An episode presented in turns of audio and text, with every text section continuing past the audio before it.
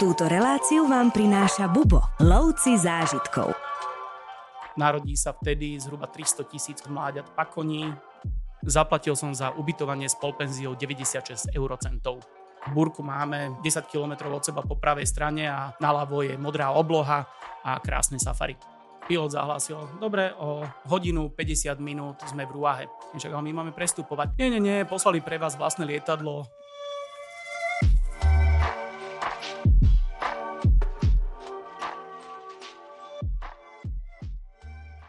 Keď sa u nás v Bubo povie Afrika, tak tu zarezonujú dve mená a tými sú Tomáš Hušek a Martin Karnič. No a práve Martin Karnič tu znova dneska sedí pri mne. Čau Martin. Ahoj. Dneska znova poodhalíme kúsok z tej africkej skladačky a dnes je to krajina, o ktorej viem, že je to tvoja srdcovka, pretože ty si v Tanzánii, o ktorej sa dneska budeme rozprávať, žil, pracoval, pravidelne si sa tam vracal, odsprádzal si tam množstvo zájazdov. Videl som pred chvíľkou, keď sme sa o nej bavili, že mal si zimomriavky tak eh, daj nejaký úvod do Tanzánie z tvojho pohľadu. Pre mňa Tanzánia je skutočne srdcová záležitosť a začalo to už eh, v detstve v podstate, keď som si čítal knížky Zigmunda Hanzelku za socializmu a vedel som, že eh, sa nevieme dostať mimo socialistického bloku v podstate nikde, tak pre mňa Kilimanjaro nejak predstavovalo tú nedosiahnutelnosť, ktorá bola v rámci celého toho uzavretého systému. No a keď sa mi podarilo potom eh, vycestovať nejakým spôsobom do Tanzánie a našiel som si tam prácu, ktorá bola eh, dobrovoľnícka uprostred hôr na severe nedaleko Kilimanjára a pracovne som odchádzal z tej svojej dedinky Pare, tak som odchádzal do Aruše a z autobusu som sa pozeral na Kilimanjaro, prechádzal som len tak popod neho, tak ako keby som tu chodil z Bratislavy do Modry a pozeral sa niekde na eh, hrebeň Malých Karpát, eh, tak vtedy mi to tak dotieklo a v jeden moment, keď som išiel možno 15 alebo 20 krát po podkily, tak vtedy mi to tak nejak prišlo, spustili sa mi slzy a vtedy som si uvedomil, že mal som splnený detský sen, čo je úplne skvelé, že splniť si detský sen je dokonalá vec, lebo všetko ostatné bez akéhokoľvek rúhania už je v živote potom len ako bonus. Uh-huh. A pre mňa to Kilimanjaro práve bol taký nejaký symbol tohoto aj napriek tomu, že som na ňo nikdy nevystúpil. A doteraz je symbol toho, čo som si nejako dokázal splniť a urobil som zo svojho života v podstate niečo komplexné a naplnil som si ho. To znie úplne super. U nás, keď kdokoľvek potrebuje čokoľvek vedieť o akomkoľvek zvierati, tak ty si ten, na koho sa tu obraciame. Špecialistom si na, práve na africkú zver, o tej si tiež budeme hovoriť. Poďme si najprv povedať, čo potrebujeme na vstup do Tanzánie. Na vstup do Tanzánie všetci, ktorí tam prichádzajú, potrebujú cestovný pas, potrebujú víza, ktoré sa dajú vybaviť online, alebo zatiaľ ešte sú dostupné aj po príchode na hranicu. Neodporúčame eh, to ale odkladať. Eh, sú miesta ako napríklad letisko Kilimanjaro alebo hraničný prechod na Manga medzi Keňou a Tanzániou, kde veľmi jednoducho sa dajú víza kúpiť.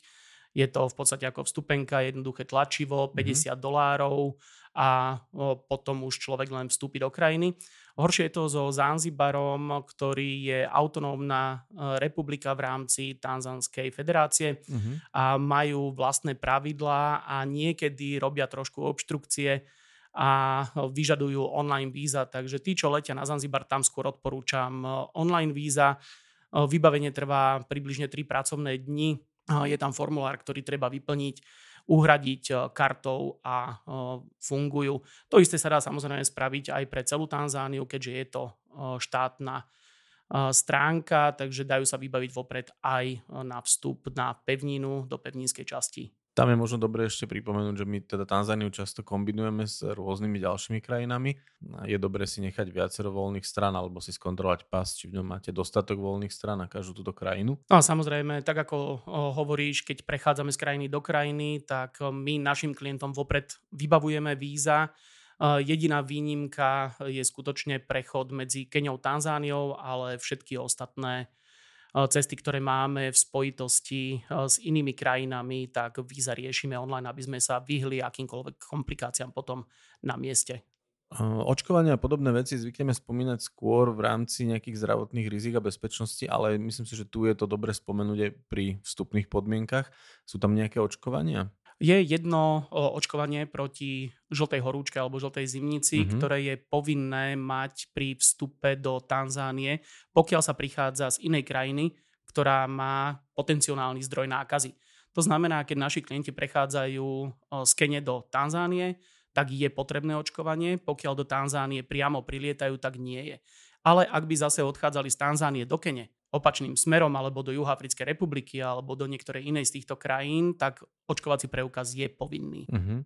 Ja len dodám, že je to očkovanie jednorázové, ktoré máte na celý život a dá sa povedať, že máte pokoj. Môžete opakovane potom do týchto regiónov cestovať. Vieš čo, keď sme už pri očkovaniach, tak spomeňme aj ostatné nejaké odporúčané napríklad a vôbec môžeme sa povenovať aj bezpečnosti, pretože pre človeka, ktorý nepozná región, tak môže Tanzánia, to už to slovo môže vyvolávať nejaké obavy. Vo všeobecnosti do celého sveta určite odporúčame očkovanie proti žltačke typu A a B, čo je najbežnejší typ. Uh-huh. Takže to isté platí aj pre Tanzániu a určite, aby si každý skontroloval tetanus, či má uh-huh. aktuálne očkovanie. O to sú veci, ktoré nie sú platné iba pre africké krajiny, ale človek to využije aj doma, takže je dobre to mať skontrolované. Bezpečnosť vo všeobecnosti. Ja veľmi rád spomínam na moment, keď som prvýkrát priletel do Afriky a bol to práve do Tanzánie, keď som si išiel splniť ten detský sen. A pristal som v Dare Saláme a vyšiel som von, tak tiež som v prvom momente nevedel, že čo od toho očakávať, bo išiel som tam s obavami, čítal som o tom, aké mali ľudia problémy s taxikármi, ktorými sa viezli z, letiska do mesta. Ale keď som vyšiel von, tak ja som sa tam cítil okamžite veľmi komfortne a vôbec mi to nepripadalo, že som prišiel do nejakého iného sveta. A práve naopak, mal som dobrý pocit, vyšiel som von, zobral som si taxík, išiel som do hotela a bolo úplne všetko OK. Takže aj tá bezpečnosť, samozrejme, že takisto ako v každom inom veľkom meste, treba si dávať pozor na osobné veci. Netreba tu nejak zdôrazňovať nejaké vážne problémy bezpečnostné, lebo skutočne Tanzánia je jedna z najbezpečnejších krajín, ktoré vôbec sú. Počas tých mojich ciest, či už keď som tam žil a bol som v tej dedinke uprostred ničoho, tak prichádzalo tam veľmi veľa samostatne cestujúcich žien. Uh-huh. Mladé dievčatá, ktoré si robili nejakú dizertačnú prácu alebo niečo na ten spôsob, tak prichádzali na tieto miesta a tam, kde ja som bol, tak bolo to veľmi zaujímavé z nejakých dôvodov tá celá oblasť, takže prichádzali tam si robiť tieto práce a cestovali úplne sami po Tanzánii.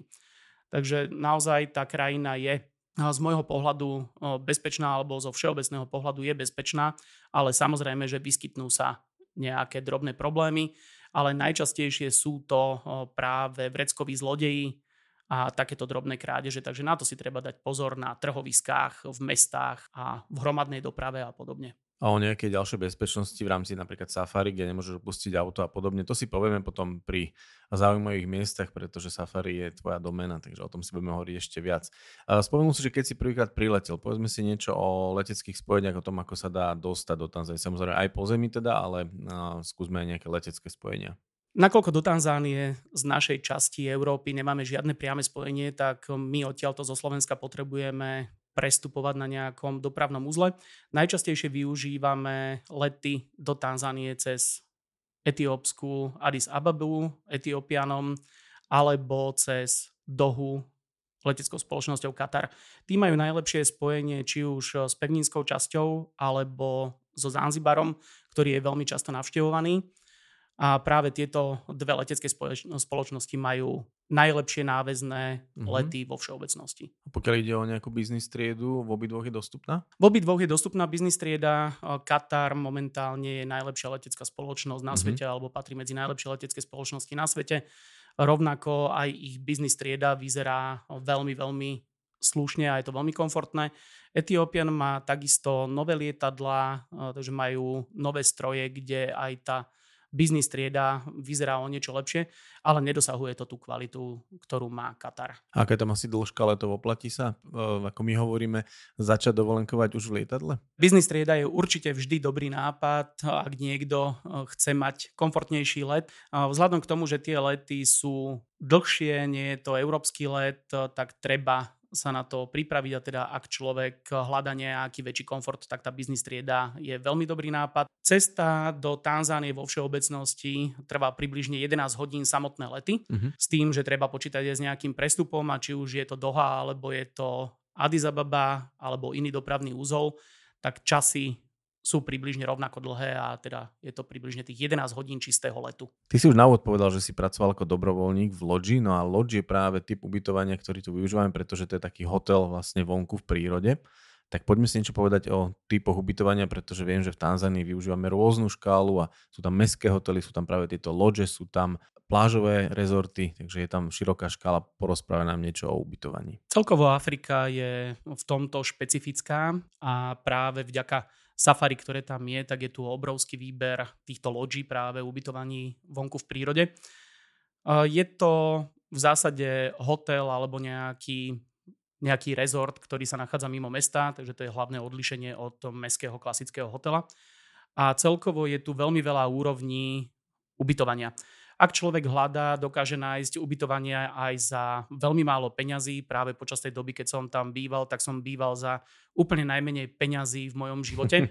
Zaplatil som za ubytovanie s polpenziou 96 eurocentov. Oh, Takže býval som noc. pod 1 euro na jednu noc s polpenziou. Boli tam raňajky, boli, bola tam večera. Bolo to úplne neuveriteľné, bola to skutočne odlahla dedinka v horách ubytovanie vyzeralo skôr ako väzenská cela.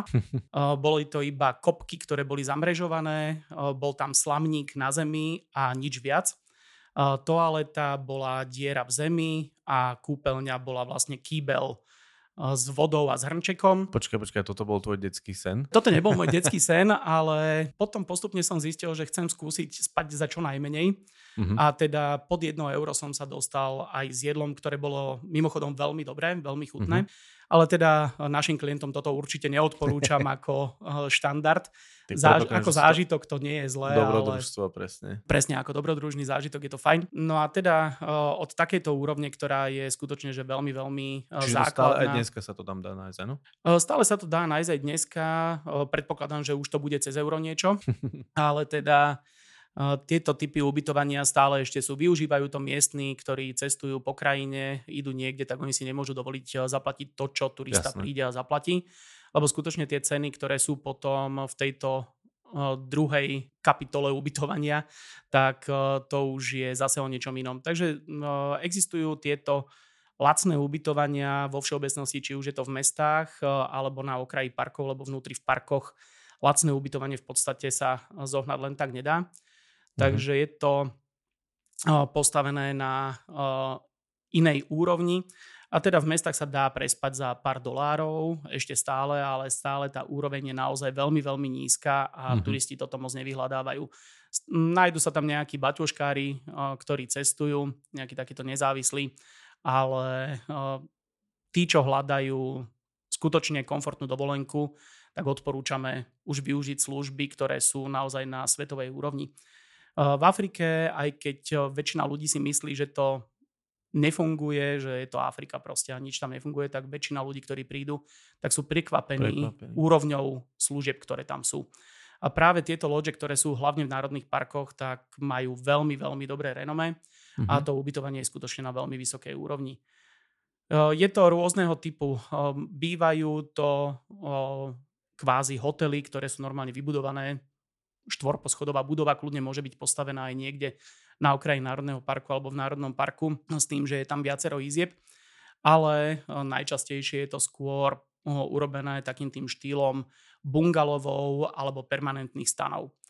Ja osobne preferujem permanentné stany, tie mám zo všetkého najradšej. Je to, práve to je ten spôsob safari, ktorý sa robil aj v minulosti pred 100 rokmi, keď sa chodilo ešte na polovačky a doprovod, ktorý išiel iba pozerať tie zvieratá, tak bývali v týchto luxusných permanentných stanoch, ktoré majú vlastnú kúpeľňu.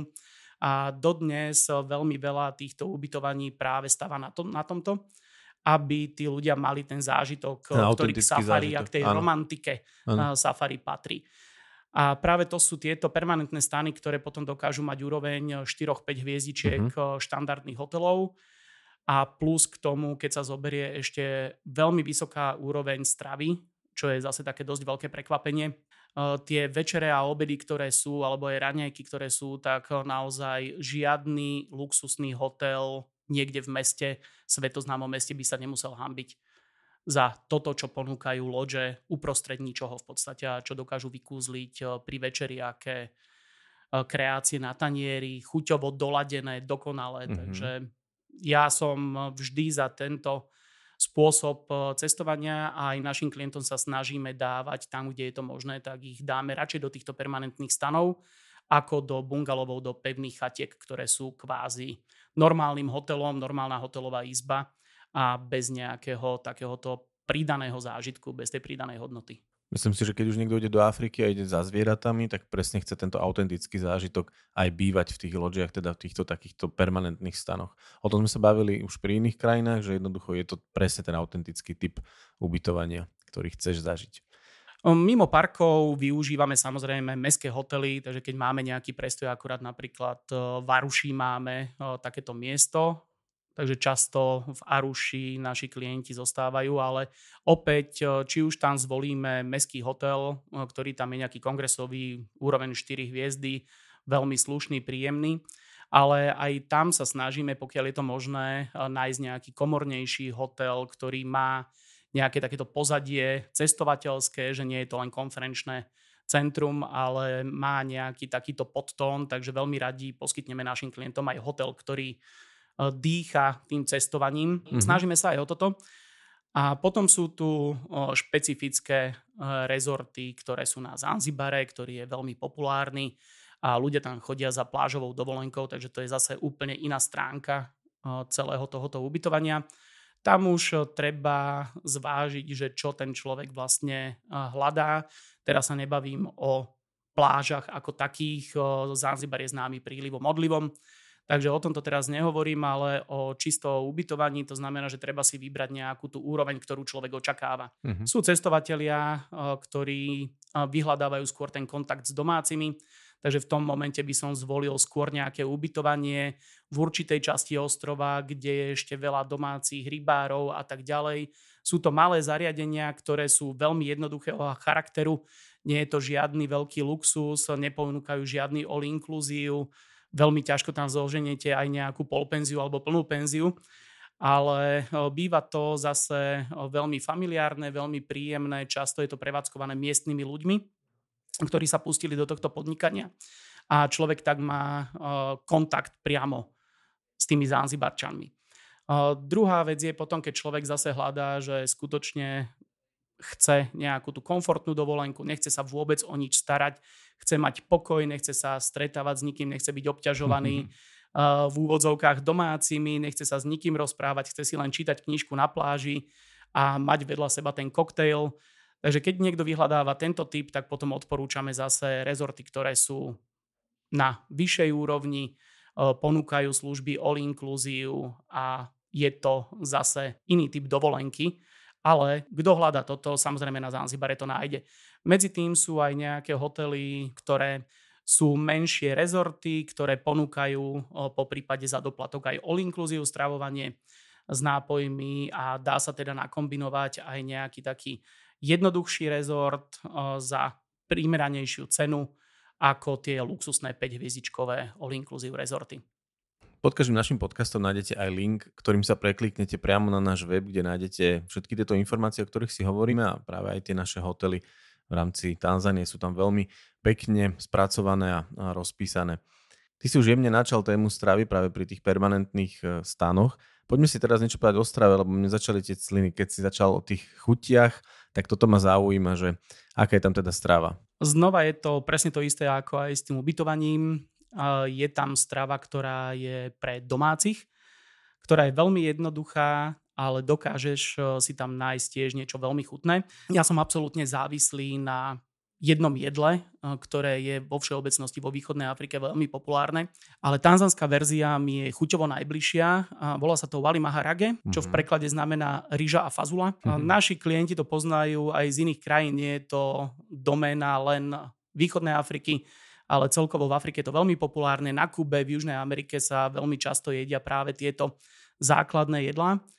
Ale tanzánske wali maharage je pre mňa absolútna špička a je to dokonalá chuť, veľmi jednoduché jedlo. A vždy to odporúčam aj svojim klientom, keď ideme, tak aby to ochutnali a či už na ulici, alebo to ochutnajú v nejakom rezorte, lebo oni to aj tam robia. Uh-huh. Je to tak populárne lokálne jedlo, len väčšina našich ľudí si myslí, že tá fazula je iba ako príloha, ale ono je to samotné jedlo fazula s rýžou, takže famózna vec. Okrem toho na ulici sa dá najesť za pár peňazí. Najpopulárnejšie vôbec, čo v Tanzánii je, tak je grillované meso. Mm. Najčastejšie je to koza alebo ovca. Potom už trošku drahšia verzia je hovedzie ale treba byť pripravený na to, že tá, toto meso uh. nie je odležané, ono je čerstvé, je to úplne čerstvo zabité zviera, pár minút predtým, než išlo na grill a tým pádom je tuhé. Volajú to ňama čoma, čo znamená doslova grillované meso. Táto ňama čoma je v podstate národný šport Tanzáncov. Kto má chuť na nejaké takéto mesové lokálne jedlo, tak určite toto vrelo odporúčam. Keď sa preklenieme teraz tejto úplne najzákladnejšej verzie do tej luxusnejšej a prejdeme do niektorých tých loďí, tak tam to jedlo je úplne, úplne o niečom inom. Vždy sa snažia ponúknuť práve aj túto tradičnú kuchyňu, aby ľudia mali možnosť ochutnať aj to, čo majú domáci radi, mm-hmm. to, mhm. čo sa doma jedáva v rámci krajiny. Ale potom tam prichádza už zase trošku niečo iné a stáva sa z toho kulinársky zážitok. Uh, kuchári, ktorí tam sú, veľmi často pochádzajú z Indie. Uh-huh. Tí sú tam najčastejšie najímaní ako šéf kuchári a tí využívajú veľmi práve ten indický vplyv korenín, ano. dochucujú jedlá, robia veľa na indickej báze, takže je to taká nejaká zmes africkej, indickej, európskej kuchyne a toto všetko, keď sa dá dokopy, tak je to úplne dokonalé. A Naši klienti takisto prichádzajú skutočne s veľmi pozitívnymi ohlasmi na stravovanie. Veľmi často je to ako jeden zo zážitkov, ktorí uh-huh. nám dávajú vedieť spätne, že čo sa im páčilo, tak veľmi ospevujú miestnu kuchyňu. Znova je tam veľký rozdiel medzi vnútrozemím a pobrežím. Áno. A toto je aj to, čo je perfektná kombinácia práve ochutnať to, čo je v centre krajiny, uh-huh. kde je to postavené hlavne na zeleninových a mesových jedlách a potom, keď sa preletí na Zanzibar alebo na pobrežie, tak tam sa človek ositne zase v svahilskom prostredí, kde je to všetko ovplyvnené arabskou kultúrou, kuchyňou, hmm. kombinácia indických chutí a morských plodov. A to už len si predstavíš a sliny ti tečú. No ja musím preglgnúť, ale spýtam sa ešte teda na nejakú zeleninu, ovocie, pretože je pochopiteľné, že to meso bude asi teda základ tej stravy, ale čo ľudia, ktorí meso nekonzumujú. Rovnako ako aj mesožravci nebudú mať žiadny problém. Vo všeobecnosti východná Afrika má práve ten silný indický vplyv, odkiaľ prišlo aj veľmi veľa zeleninových jedál. Tak tí, čo majú radi meso, tak budú mať tú zeleninu ako prílohu a tí, čo meso nemusia, tak budú mať čisto zeleninové jedlá, ktoré bývajú veľmi, veľmi chutné. Práve táto kultúra indicko-arabská priniesla veľmi veľa týchto vylepšení a celkovo tá strava, ja osobne som tam žil viacej na zelenine ako na mese. Uh-huh. Takže aj pokiaľ som na zájazdoch a cestujem, tak ja naozaj meso si tam dám možno dvakrát do týždňa vôbec mi nechýba a žijem tam práve na týchto zeleninových jedlách, ktoré sú veľmi, veľmi chutné. A potom si doprajem na pobreží nejakú rybu. Nejakú rybu presne, takže toto mm-hmm. je môj spôsob stravovania, že to meso mi tam absolútne nechýba. Mm-hmm. Tá zelenina a ovocie, sú to lokálne dopestované produkty? Tanzania je relatívne zelená krajina, takže darí sa im aj pestovať? Darí sa im aj pestovať, aj keď ona pôsobí zeleno, ale tie rastliny, ktoré sú tam zelené, tak sú veľmi nenáročné. Uh-huh. Pokiaľ niekto tam chce niečo dopestovať, tak potrebuje tú pôdu vylepšiť a tak ďalej, takže nie je tam až tak jednoduché pestovanie, uh-huh. čo sa týka vnútrozemia. Potom na pobreží je to znova oveľa jednoduchšie a tam sa dá dopestovať čokoľvek a odtiaľ práve dovážajú všetko do centra. V centrálnej časti tam sa pestuje fazula, soja, paprika, paradajka, cibula, cesnak a podobné, nejaké zemiaky. A toto je potom základ eh, toho všetkého, čo sa tam aj používa. Veľmi často loďe, ktoré sú uprostred ničoho, tak majú vlastné záhradky, uh-huh. kde si dopestujú tú najzákladnejšiu zeleninu, tak veľmi často je to práve dokonca ešte aj eko-bio strava priamo z či Národného chceš, parku nechceš. dopestovaná eh, vzadu za loďou na ich pozemku. Fantázia. Ovocie v centre, znova uprostred suchej krajiny takmer žiadne a všetko, čo ľudia chcú konzumovať, tak musia dovážať od niekiaľ, tak to ovocie je všetko z východného pobrežia, ale tam sa dá dopestovať potom znova úplne všetko. Uh-huh. Hlavne toto tropické ovocie. Ja keď sa potom vrátim z takéto krajiny domov, tak doma nemám chuť na banány, lebo všetko to tu chutí ako seno. Poznám, poznám. Ananás, drevený Ananás, presne. Len reže jazyk a je, nemá žiadnu chuť. Takže človek, keď tomuto pričuchne, na mieste, kde to ovocie rastie, to je presne to, ako naše ovocie nikdy nebude chutiť dobre tam, kde ho dovezieme cez pol, cez pol sveta. Takže preto uh, ja sa snažím dopriať si maximum ovocia, čo to len ide a ochutnávať. Uh, takisto ako aj naše ovocie má sezóny. Takže človek, ktorý no. príde s predstavou, že mango si tam dá kedykoľvek, tak nedá, uh-huh. lebo mango je sezónna záležitosť, dozrieva 9 mesiacov a dorastá, alebo teda e, dozrieva niekedy medzi novembrom a februárom, takže toto je hlavná sezóna manga. E, banány sú celoročné, takže tie si dokážu dopriať ľudia e, kedykoľvek.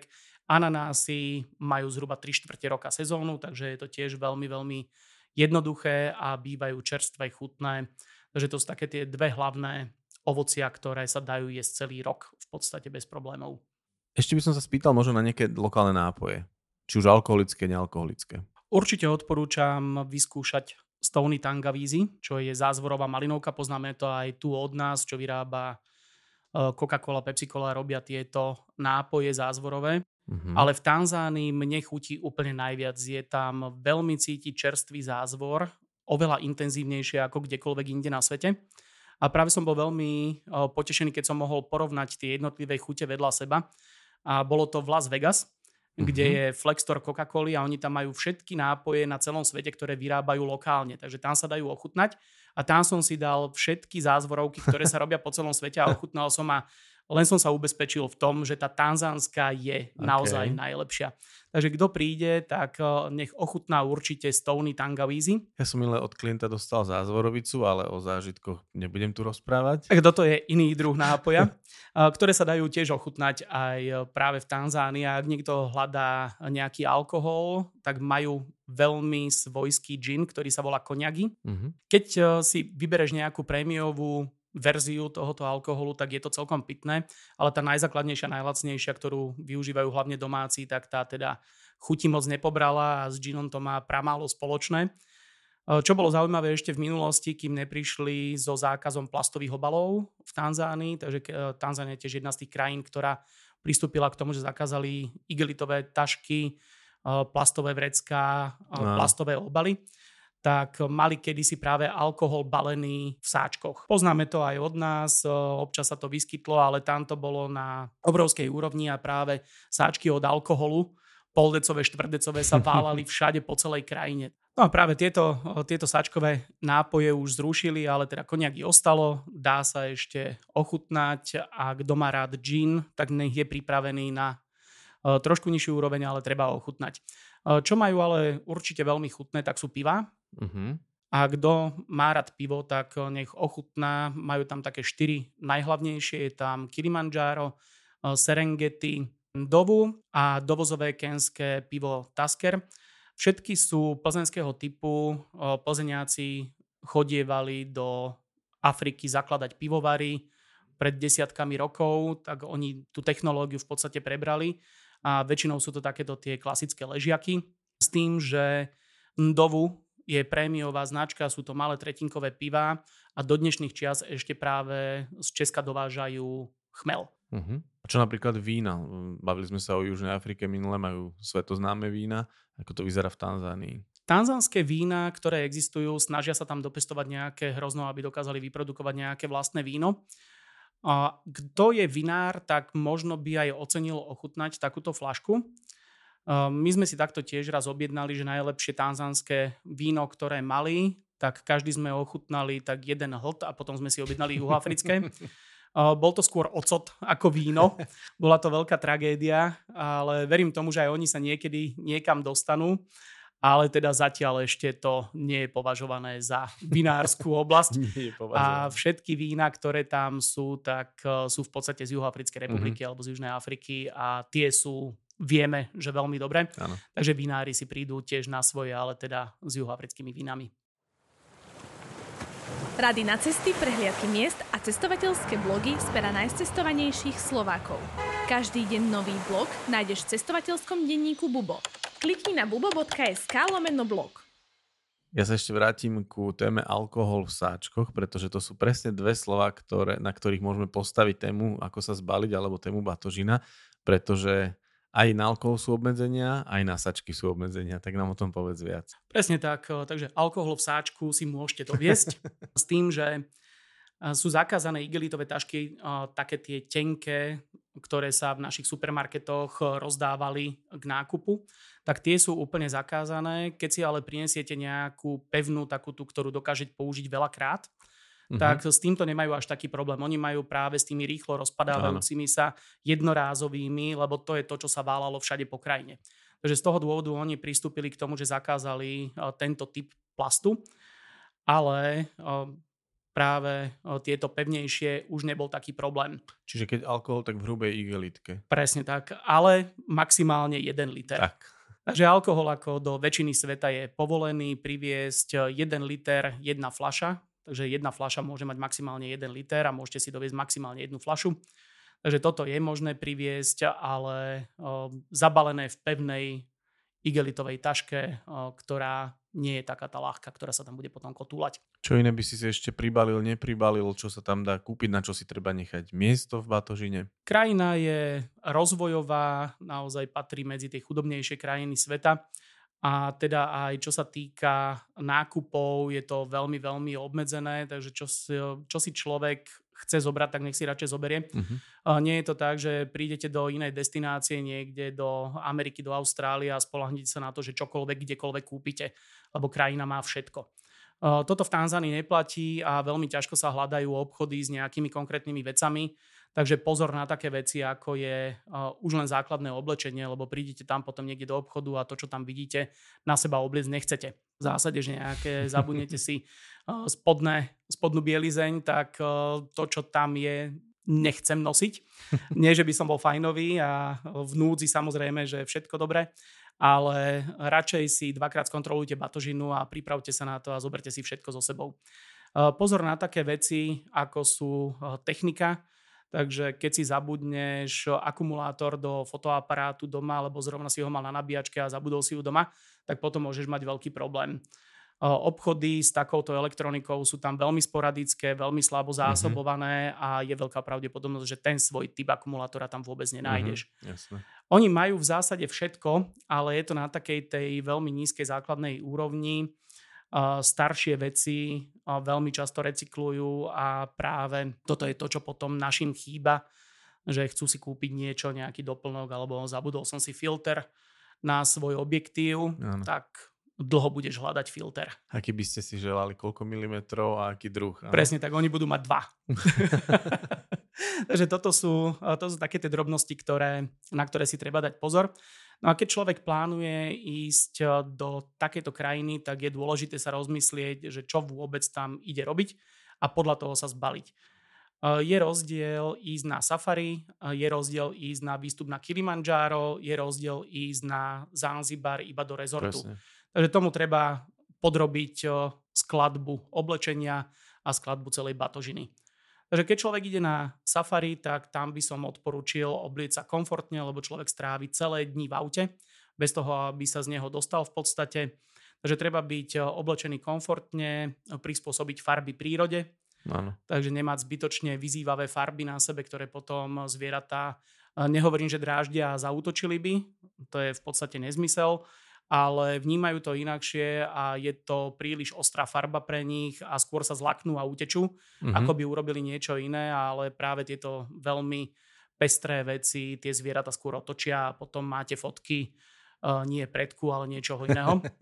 Inak Tomáš Ušek dal minule celkom dobrú radu o tom, že vlastne aj ty potom na fotografii vyzeráš lepšie, keď si odetý v tom takom oblečení, ktoré sa hodí do prostredia, prípadne nejaký klobúk a podobne, ako keď máš farebné veci a šiltovku a teda z jeho pohľadu sa to nehodí do týchto krajín, hlavne na safári. Určite áno, to je presne tá ďalšia stránka veci, že človek keď eh, sa oblečie safari, má lepší pocit sám zo seba a lepšie ano. si to safari aj užije. Ano. Že toto je skutočne vec, na ktorú treba dbať a užiť si to aj týmto spôsobom.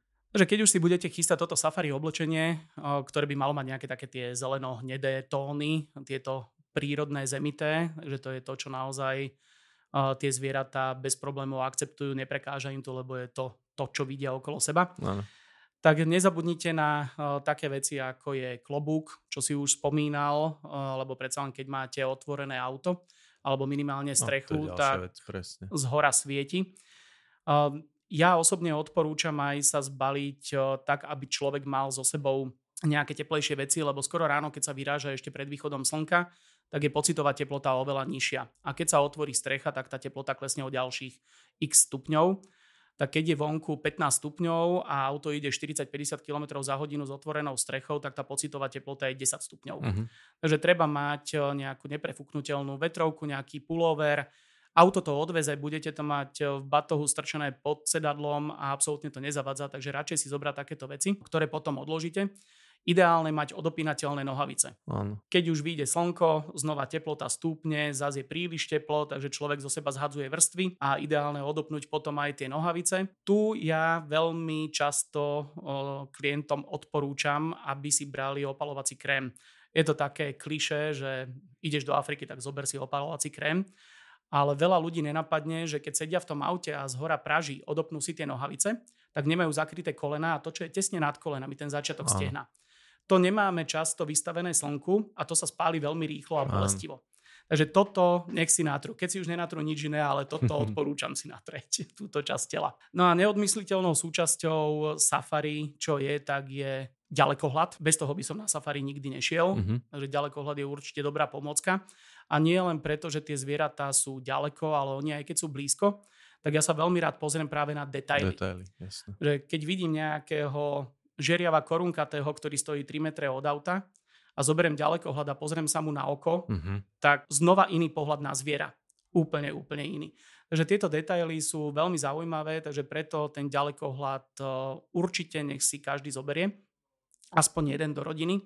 Ale ak má každý, tak je to oveľa, oveľa jednoduchšie. E, to isté, ísť na safari s mobilným telefónom ako fotoaparátom je škoda. Aj keď Mobilné telefóny už dneska dokážu skutočné zázraky, čo sa týka fotografie, ale predsa len to nikdy nenahradí to dlhé ohnisko fotoaparátu Určite. a dokáže ten dlhý objektív kvázi aj nahradiť ďalekohľad. Áno. Tu som chcel povedať, že ten, kto má dobrú techniku, sa pozera vlastne cez ďalekohľad akoby stále. Ale ten ďalekohľad je vždy ďalekohľad. Je to úplne, úplne iný zážitok, takže uh, toto sú dve veci, ktoré by som si dal na také nejaké prvé miesto, že na čo nezabudnúť a čomu venovať nejaký čas a rozmyslieť si, požičať si fotoaparát alebo čokoľvek. Existujú aj takéto možnosti, aj požičovne. Aj my máme možnosť zapožičať fotoaparát, takže ak vlastníš teleobjektív, tak je to jedinečná príležitosť ho prevetrať ak ho nevlastníš, tak tiež odporúčam si ho požičať.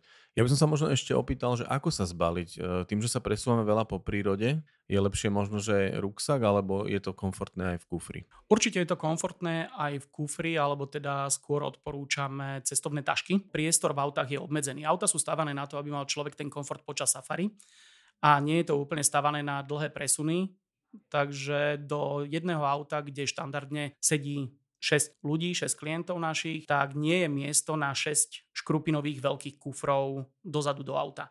Zmestia sa tam 3, ale viacej už nie.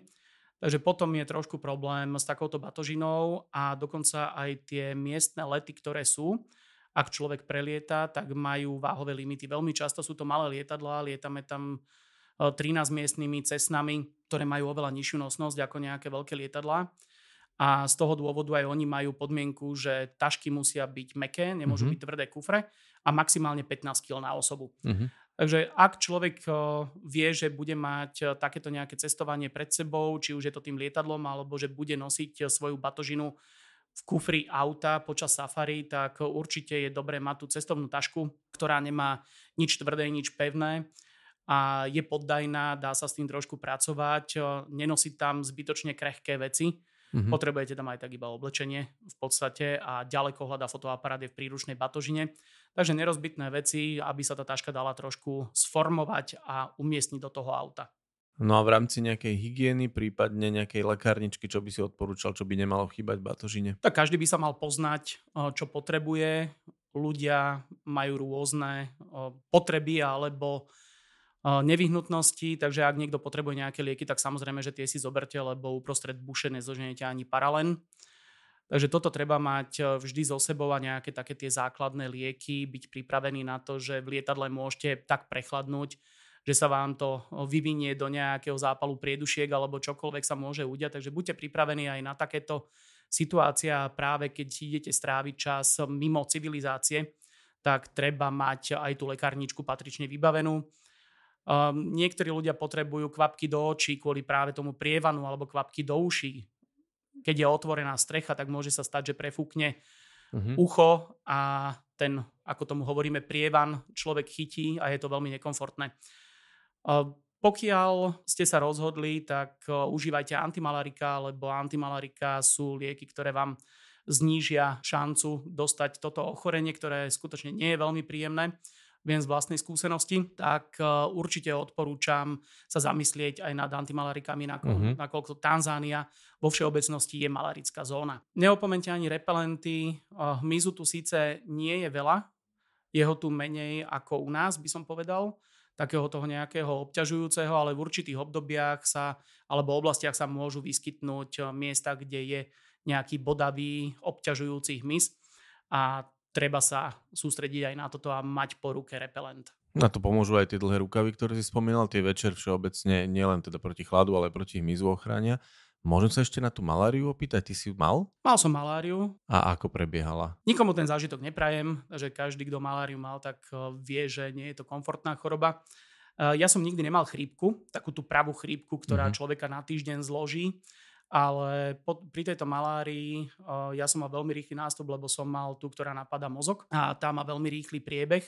Takže u mňa sa to rýchlo vyvinulo a 3 dní si vôbec nepamätám. Mm-hmm. Uh, bolo to vtedy, keď som pracoval v Tanzánii, v tej mojej horskej dedinke, tak uh, bol som tam v miestnej nemocnici. 4 dní som tam, tam ležal.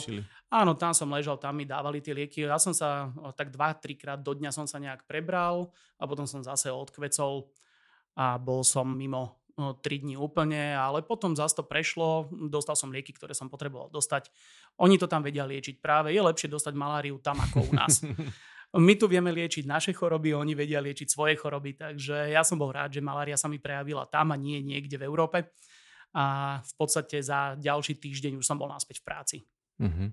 No môžeš prípadne povedať aj o tej úrovni toho zdravotníctva tam. A nemocnica, v ktorej som ležal, tak eh, nebola ani poriadna nemocnica, bolo to len nejaké zdravotné eh, lekárske zariadenie, eh, kde človek, ktorý tomu celému šéfoval, mal vyštudované dva roky medicíny, takže to bol mm. najkompetentnejší človek, ktorý tam vôbec bol. Takže úroveň skutočne veľmi, veľmi nízka ale boli pripravení práve na tieto najzákladnejšie problémy, ktoré tam mali.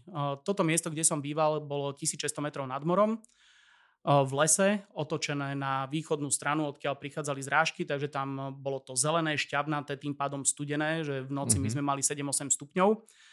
Nemal som tam sklenené okná, tak pod tromi dekami som tam spával, lebo naozaj, že bolo tam veľmi chladno. A ľudia tam veľmi často boli práve prechladnutí, mali tieto respiračné problémy, najčastejšie zdravotné problémy, ktoré sa tam vyskytovali, tak boli práve zápaly plúc. Uh-huh. Takže aj to zdravotné zariadenie malo rengen, ktorý je uspôsobený na rengenovanie plúc, lebo to tam mali najčastejšie a potom laboratórium na maláriu. Uh-huh. Keďže je to tam bežná choroba v podstate, takže toto boli tie hlavné veci, ktoré tam oni riešili na dennej báze a tým pádom boli pripravení aj na mňa, zobrali mi krv, ukázali mi ju pod mikroskopom, pozri, máš ho tam.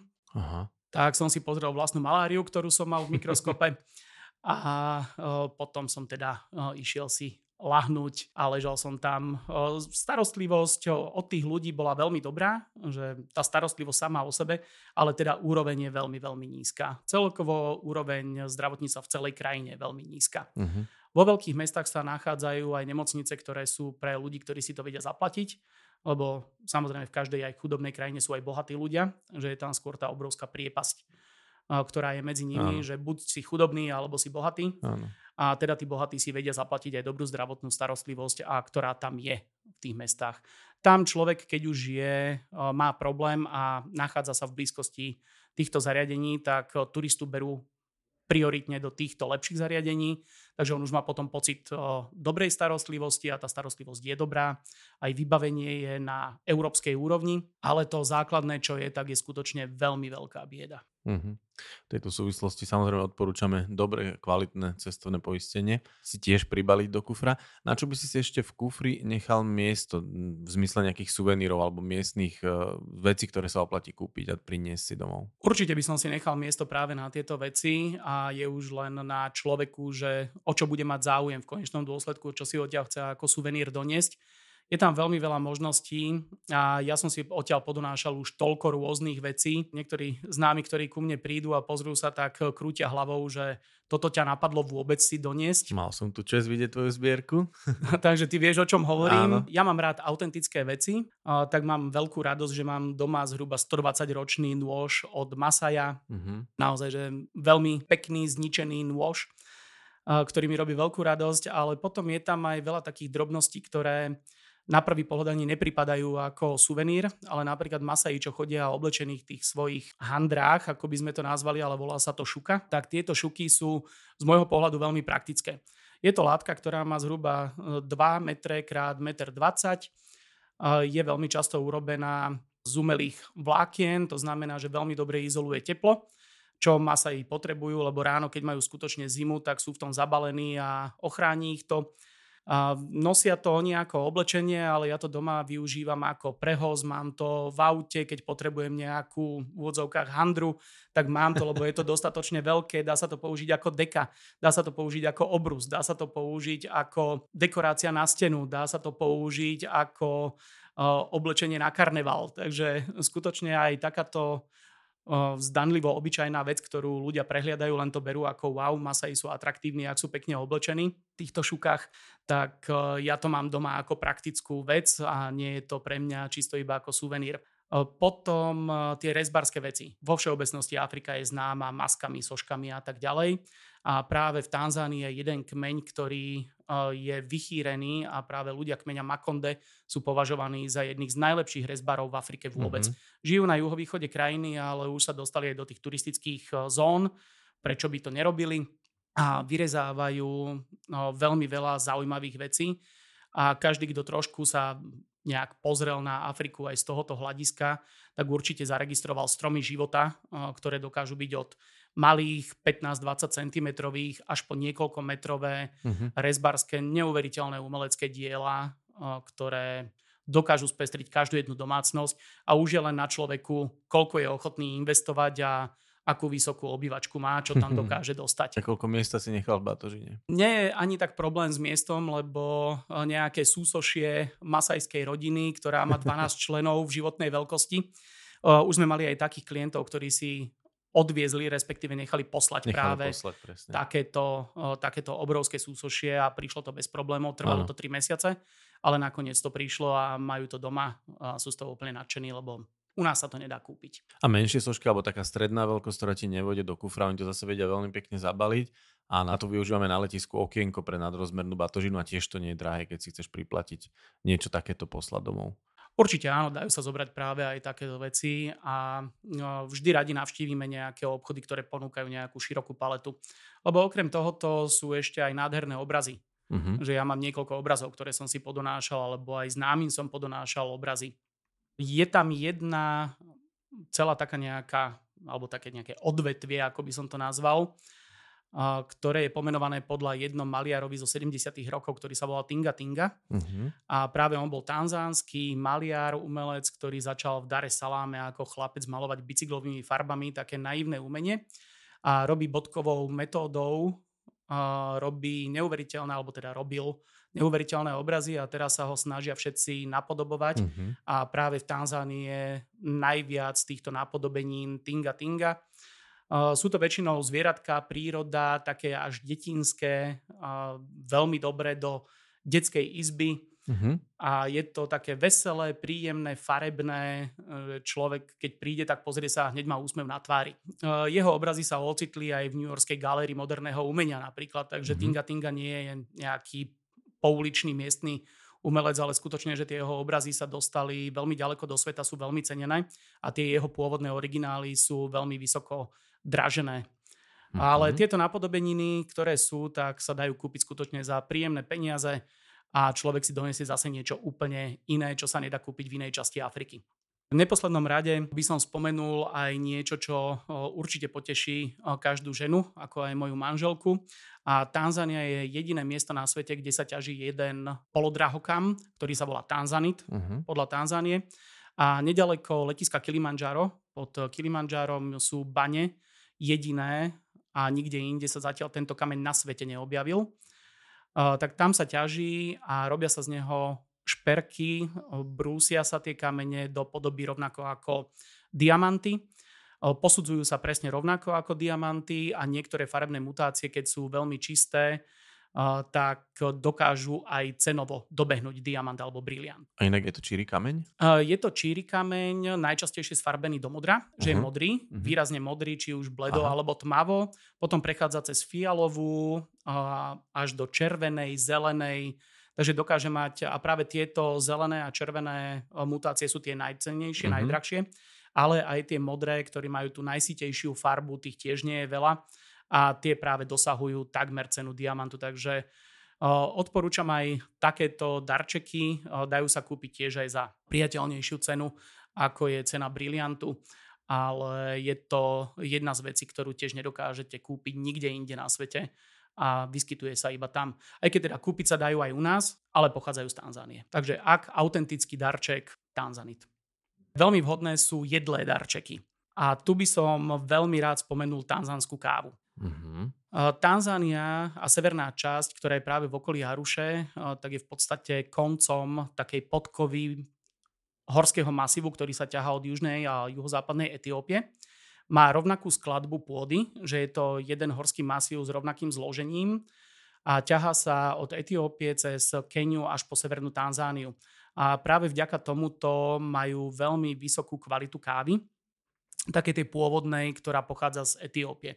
Takže pestujú sa tam hlavne arabiky, rôzne sorty a z toho potom oni či už pražia, alebo teda oni 95% produkcie vyvážajú do sveta neopráženej, takže vyváža sa čerstvá káva, ktorá sa potom spracováva ďalej, či už v Európe alebo v Amerike, ale tá káva, ktorú aj na mieste spravia, tak priamo na farmách, na tých plantážach sa dá kúpiť pražená domáca miestna káva rovno z tej lokality.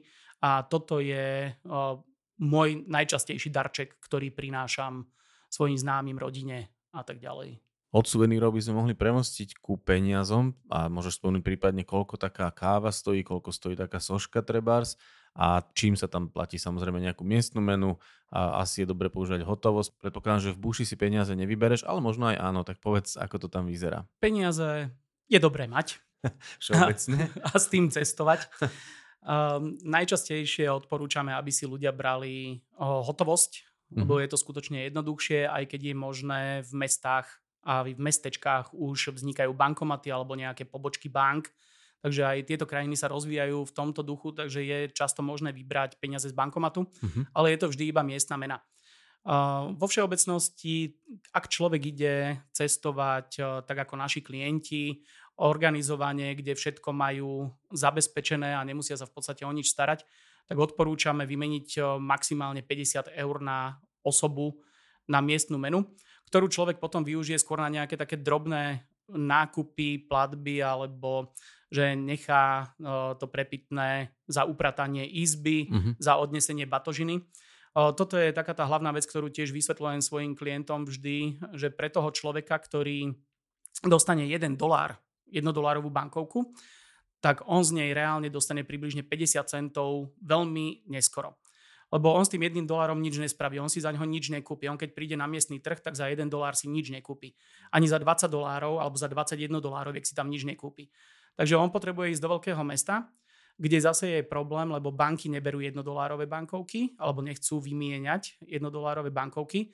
Takže on to musí dať nejakému prekupníkovi, ktorý mu to zobere a mu to vymení za nejaký väčší a obnos. si svoj podiel. A už to, že jednodolárová bankovka má v banke oveľa nižšiu hodnotu ako 10 alebo 100 dolárová, mm-hmm. Takže on už v tomto momente je na 70%, plus si zoberie niekto za to sprostredkovanie a on sa dostane na 50 centov. Mm-hmm. A donesie mu to, ja neviem, o 3 týždne neskôr. Takže toto je taká strašná škoda, preto odporúčam tým našim klientom vymeniť tých 50 dolárov alebo 50 eur hneď na začiatok. Majú drobné, ktoré vedia dať a keď dostane človek dajme tomu tých 2000-3000 čilingov, čo je ekvivalent zhruba ten 1 dolár, 1 euro, tak eh, dá mu a on tých 2000 čilingov rovno použije, ako odchádza z práce a môže deťom za to kúpiť eh, niečo na jedenie. Takže eh, zo pár týchto miestnych peňazí je dobré mať práve na takéto, alebo keď si ideš dať tú rýžu s fazulou na ulici, alebo ňamačomu, alebo čokoľvek, tak je dobré mať tú miestnú hotovosť, lebo s dolárom, s eurom človek nepochodí ale pri nákupe suvenírov a podobných vecí alebo vyplatiť hotelový účet, nápoj a tak ďalej, tak nie je problém v dolároch, nie je problém kartou. Na 99% by som povedal, že dá sa zaplatiť kartou priamo v loďi. Uh-huh. Môže sa stať, že oni sú často napojení na internet cez satelít, aj terminály fungujú cez satelít, takže tam môže zlyhať trošku technika, takže občas sa stane, že to nefunguje, ale všetky loďe, ktoré my navštevujeme a táto úroveň vyššia, stredná alebo tá najvyššia kategória, tak nie je problém absolútne žiadny s kartami. Takže človek nepotrebuje mať tanzánske šilingy so sebou a dokáže prežiť aj bez nich, ale táto miestna mena je určite vhodná. Využijú potom tí, čo cestujú po celej Tanzánii vrátane Zanzibaru, tak to využijú aj na Zanzibare, lebo veľa ľudí to má tak nejak oddelené, že je Zanzibar a je Tanzánia, ale tým, že je to jedna federácia, takže je to jedna mm-hmm. mena. A keď človek príde na safari, vymení si peniaze po prílete alebo po príchode do Aruše, tak čo neminie na pevnine, tak minie mm-hmm. ďalej na Zanzibare. Takže je to jedna mena a tie peniaze sú počas celého pobytu, či už v Tanganike, čo je pevninská časť Tanzánie, alebo na Zanzibare, čo je ostrovná časť Federácie Tanganiky a Zanzibaru. Spomenul si pohyb po krajine a spomínali sme už aj pobyty v aute počas safari. Povedzme si niečo o tom, ako sa prepravujeme počas našich zájazdov a vôbec možno, že niečo o infraštruktúre a spôsoboch dopravy. Infraštruktúra v Tanzánii je vo všeobecnosti na veľmi nízkej úrovni. Cestná majú približne 145 tisíc kilometrov ciest, z toho 11 tisíc je asfaltových a tým pádom naozaj nejaký individuálny pohyb je tam e, skôr náročný. Keď to človek zoberie ako do, dobrodružstvo a ide vlastným autom naprieč krajinou, tak je to dobrodružstvo, ide, cesta je cieľ. Ano. Keruákovský pohľad. A v tom momente to má úplne iný rozmer. Treba byť ale pripravený na to, že tam nie sú žiadne cesty diálničného typu. Uh-huh maximálna povolená rýchlosť 100 km za hodinu, väčšinou je to 80, je tam veľmi veľa osád, dedín, ľudí, ktorí žijú popri ceste, nie sú to ani dediny, ale sú to len roztrúsené domy mm-hmm. pozdĺž cesty a všade, kde je väčší trošku pohyb ľudí, alebo je tam nejaká škola, je tam nejaká, nejaký úrad, tak sú tam buď retardéry alebo policajné kontroly, takže treba byť prichystaný aj na časté policajné kontroly s tým, že veľmi často hľadajú policajti chyby, aby dostali nejaké peniaze naviac. A toto je to, čo zdržiava. Takže ak človek cestuje individuálne, tak musí byť pripravený aj na toto. Ak chce ísť individuálne aj na safari, tak môže, ale musí mať 4x4, alebo teda do väčšiny parkov odporúčame 4x4, lebo znova aj tie cesty tam nie sú v najlepšom stave, je to divá príroda. A napríklad Gorom Gorom má povinné 4x4, Aha. tam sa nedá ísť žiadnym iným autom. Okrem toho majú um, celkom slušnú autobusovú sieť. Majú to rozdelené na nejakú takú tú meskú a prímeskú dopravu, ktorá mm-hmm. operuje okolo malých mestečiek a miest. Uh, tieto autobusy sa volajú Dala Dala. Má to šoféra, konduktora, oficiálne 11 sedadiel väčšinou, ale dokážu tam natlačiť aj 20 ľudí. Takže znova zážitkové cestovanie.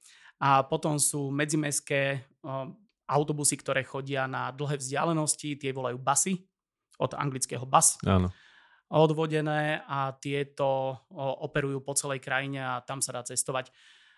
V tých autobusoch veľkých, diálkových si treba dať pozor na triedu, lebo majú veľmi populárne autobusy, ktoré majú užšie sedačky a je ich 5 v jednom rade. To znamená, že dve na jednej strane, ulička a tri sedadlá potom na druhej strane. Autobus nie je širší, uh-huh. takže všetko je to na úkor sedačiek. A keď si prísadne Big Mama, nejaká veľká pani, na jednu, na druhú stranu, tak to cestovanie je potom skutočne s veľkým zážitkom. Uh, ja som sa vždy snažil, vždy som sa snažil vyhnúť týmto Marco Polo Economy autobusom. tak sa volajú? Uh, oni sa volajú, to je Mm, už si nepamätám, ktorá je to značka, ale je to typ, eh, normálne model autobusu ja od Manu alebo od Scanie. Uh-huh. Sa mhm. volá Marco Polo. Uh-huh. A potom je Economy eh, trieda a to je práve toto, že je 5 sedadiel vedľa seba.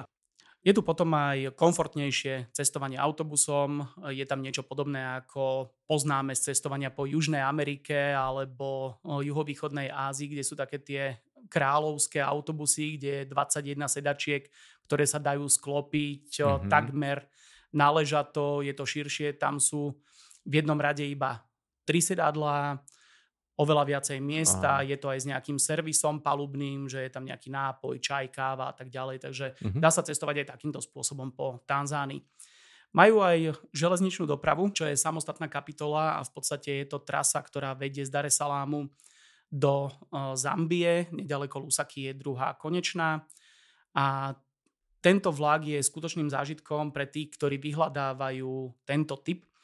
Je to veľmi jednoduché, neexistuje tam lôžková časť, je to čisto iba na sedenie a tento vlak, tomuto vlaku trvá cesta z Dar es Salaam na druhú konečnú do Zambie alebo naspäť 2-3 dní. Nikto nikdy nevie presne okay. koľko.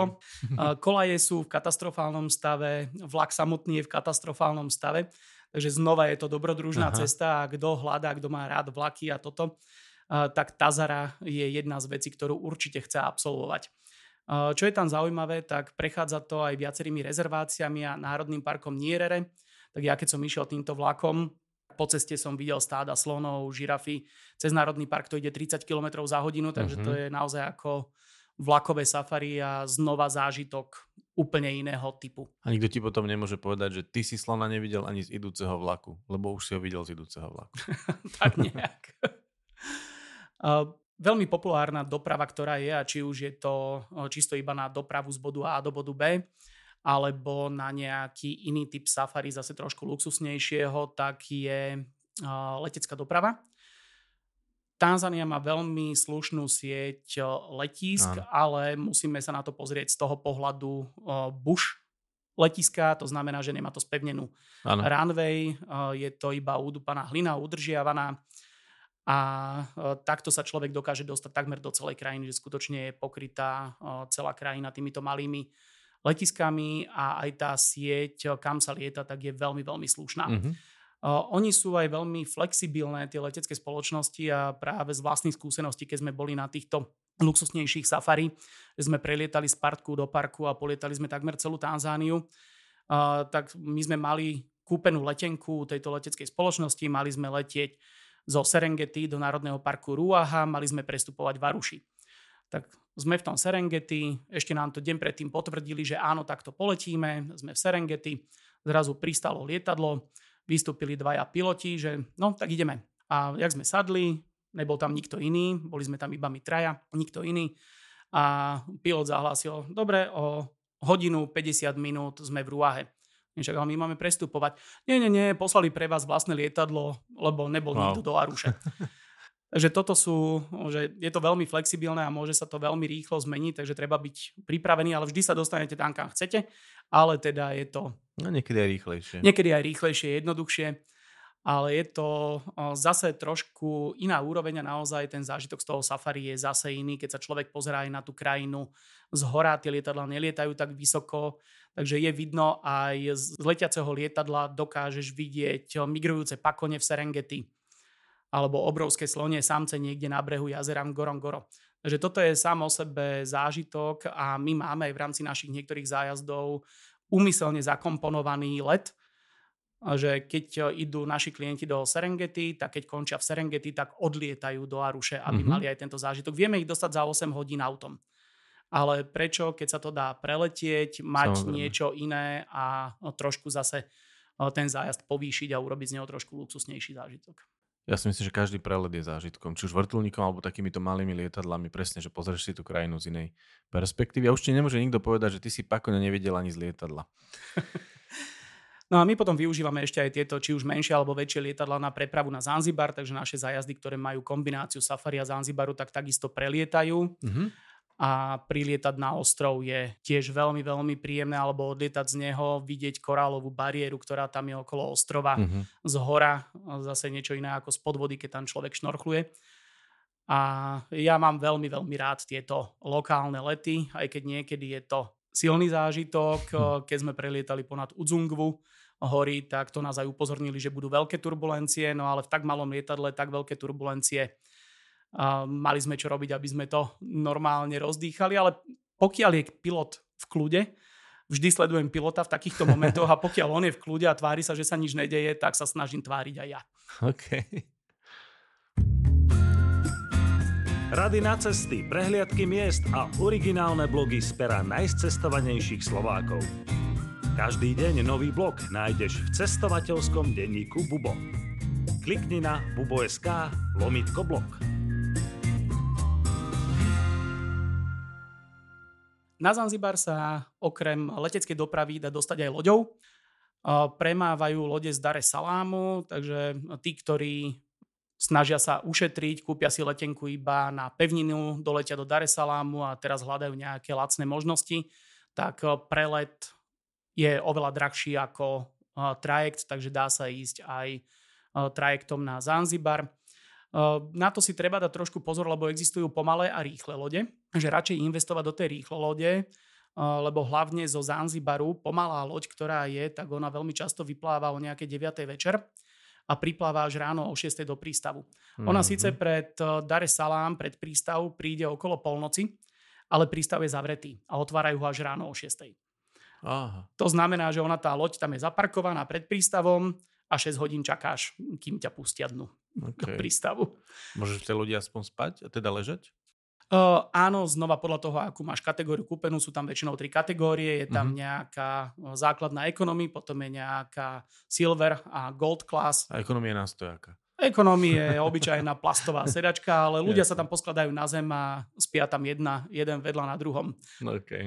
Spomínali sme už viackrát rôzne zvieratá a teda to, čo sa dá vidieť a prečo do Tanzánie chodíme, si povieme za chvíľočku, ale ešte predtým si povedzme niečo o počasí. Je to určite téma, ktorá zaujíma každého, kto do Afriky ide a kto ide za safari, kto ide za zvieratami a ako vyzerá celoročný prierez počasím v Tanzánii. Tanzánia má vo všeobecnosti dve obdobia, ktoré sa striedajú. A je to obdobie dažďov a obdobie sucha. Nemajú v takomto našom ponímaní jar, leto, jesen, zima, mm-hmm. sú závislí na týchto dvoch obdobiach. Tie sa striedajú dvakrát do roka. To znamená, že sú dve obdobia dažďov a dve obdobia sucha. Mhm. Jedno obdobie dažďov, keď to budeme tak nejak úplne aplikovať na celú Tanzániu, je to vždy plus minus zo pár týždňov, či je to vnútrozemie alebo pobrežie. Áno. Takže tam je rozdiel zo pár týždňov medzi tým, ale vo všeobecnosti november, december je obdobie krátkých dažďov. Krátke dažde znamenajú, že príde mrak, na modrej oblohe je niekoľko mrakov a z každého mraku padá voda. Mhm. Ten mrak ako prechádza, tak zalieva určitú časť krajiny a toto je veľmi zaujímavé aj počas safari, že my vtedy vidíme, ako šoféry vyberajú cestu, aby ten mrak obišli. Mhm. Takže obídeme mrak tam, kde zrovna prší, možno prídeme niekde, kde akurát popršalo, prejdeme po mokrej ceste, ale my sme stále na slniečku. Takže toto je obdobie krátkých dažďov a preto, lebo len ten mrak prechádza, za chvíľu je preč, potom zase, ja neviem, o pár hodín príde ďalší a tak ďalej. Takže toto je jedno obdobie a tu väčšinou sú tie dažde kedykoľvek cez deň. Môže prísť aj nejaká búrka, zase Mm. lokálna, ktorá sa niekde spustí, ale aj počas toho safari na tých obrovských priestranstvách sa dokážeme aj búrkam vyhýbať.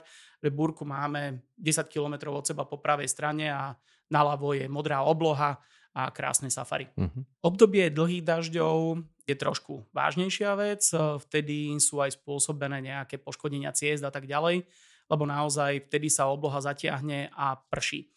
Znova to ale je málo kedy, že by pršalo od rána do večera alebo 24 hodín a väčšinou je to tak, že dáž sa spúšťa o 7 večer, Mhm. prší zhruba do 9 Hm. a potom znova od 2 do 5 v noci. To je ako keby mal niekto vypínač od toho. Presne. Je to neuveriteľné, ale na 80% by som povedal, že toto funguje Mhm. a my nemáme problém, alebo ja nemám osobne vôbec žiadny problém odporúčiť aj klientom ísť počas obdobia dažďov Mhm.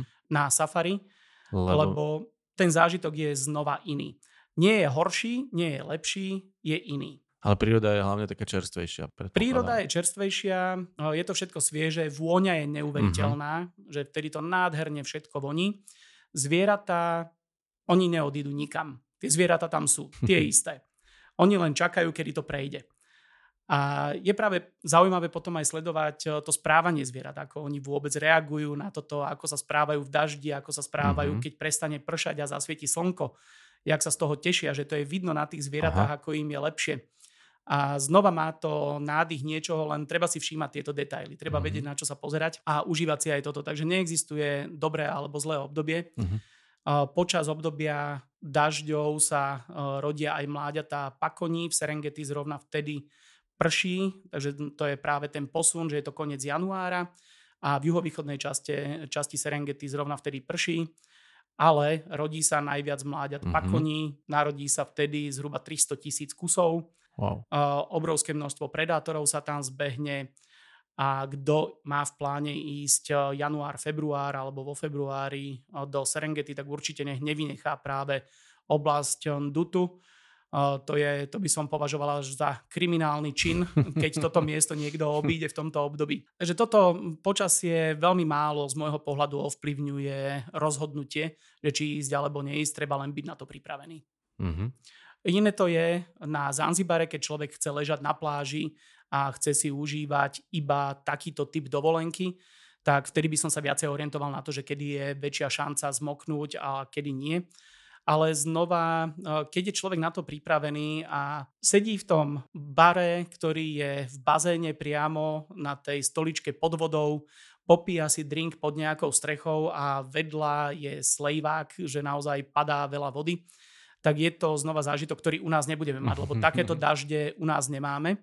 No. Takže keď to príde a spustí, ale ono to zase za chvíľu odíde a potom je znova pekne, je to svieže, znova tá vôňa je úplne, úplne iná a preto ja som nemal žiadny problém byť na Zanzibare počas obdobia dažďov a vždy som si to dokázal užiť. Áno, keď prší celý deň, tak je to otrava potom sedieť v tom bare, boli z toho hlava a zadok, ale nie je to nejaký vážny problém, že necestovať. Ja si myslím, že je najvyšší čas vrátiť sa, alebo teda konečne sa venovať tým zvieratám, ktoré si už niekoľkokrát spomínal. Určite medzi najväčšie zážitky patrí aj migrácia, na to sa veľmi veľa klientov pýta, aj tu u nás v kancelárii, práve chcú zažiť migráciu. Tak nám skús porozprávať, čo sa dá zažiť, čo sa dá pofotiť, za čím sa oplatí do Tanzanie vycestovať. Tanzania je obrovitánska krajina a ponúka toho veľmi veľa.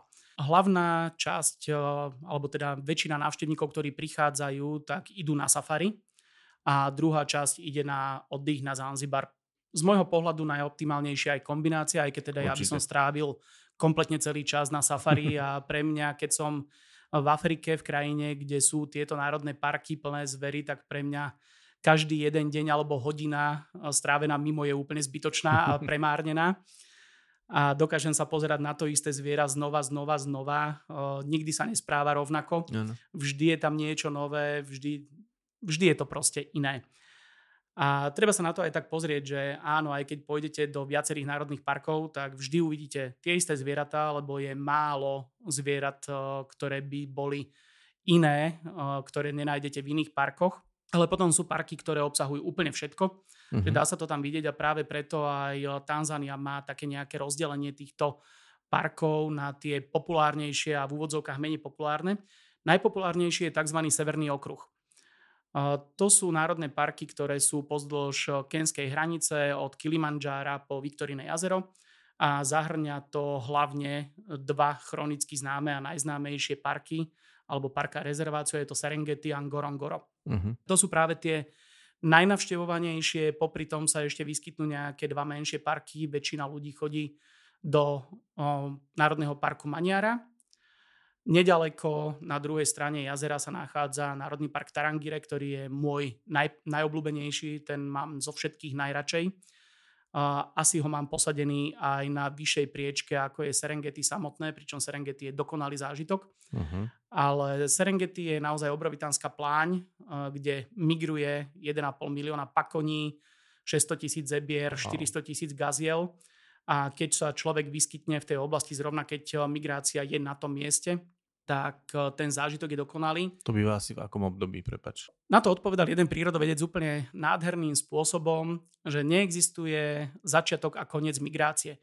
Migrácia začína, keď sa pakoň narodí a končí, keď uhynie. Áno. Takže e, treba byť len v správnom období na správnom mieste. Neexistuje na to nejaký univerzálny vzorec, ale v zásade je to tak, že mladé pakone sa rodia v juhovýchodnom Serengeti v oblasti Ndutu, nedaleko Ngorongoro. Tam sa rodia na prelome januára, februára.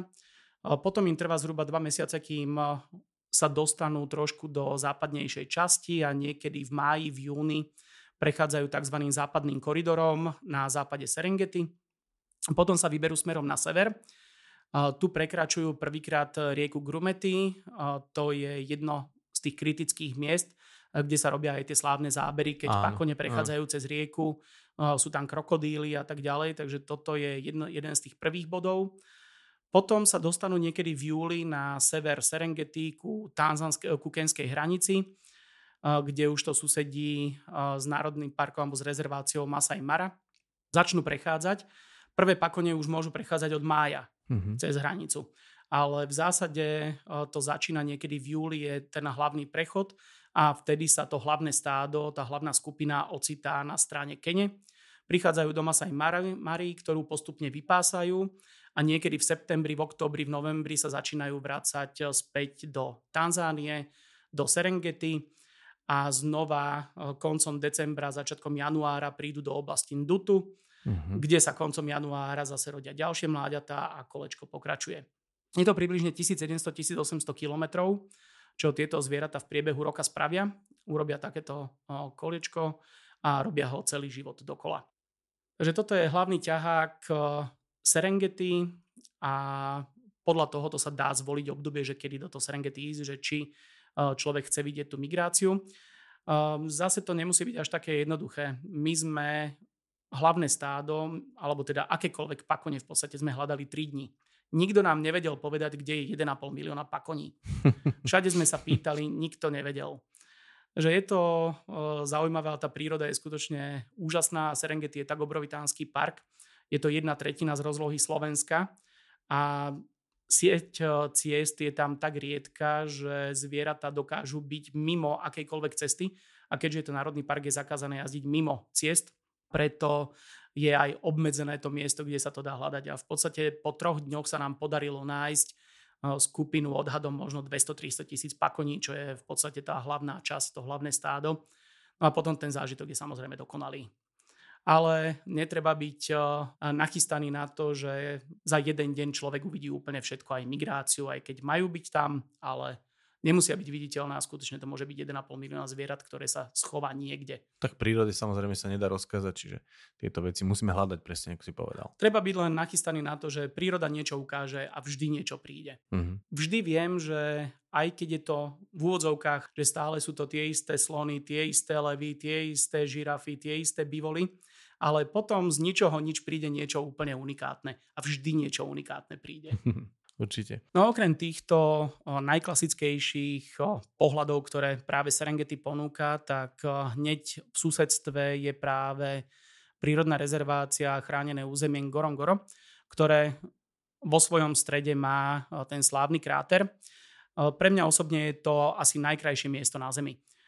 Safari, ktoré sa robí na dne krátera, ktorý má velikánsku rozlohu, je to skutočne kráter, ktorý má priemer približne 20 kilometrov a dole žije 25 tisíc kusov veľkej zvery, tak toto miesto, ja, mne už stačí sedieť na okraji a pozerať sa na to z hora a cítim sa úplne dokonale, mm-hmm. že ten pohľad z okraja krátera, keď je nádherné počasie, tak je sám o sebe tak unikátny, že ja viacej nepotrebujem a safari na dne je už iba niečo naviac. Mm-hmm. Je to zážitok sám o sebe s tým, že na tento kráter ponúka perfektné safari, to, že je tam 25 tisíc kusov veľkej zvery, ktorá je tam v úvodzovkách uväznená, alebo respektíve sú tam dobrovoľne, lebo majú Aha. tam celoročne vodu pitnú a celoročne pastvu.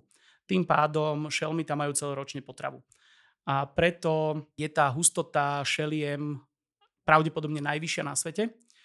Je tam uh-huh. obrovské množstvo hien, je tam niekoľko svoriek levov.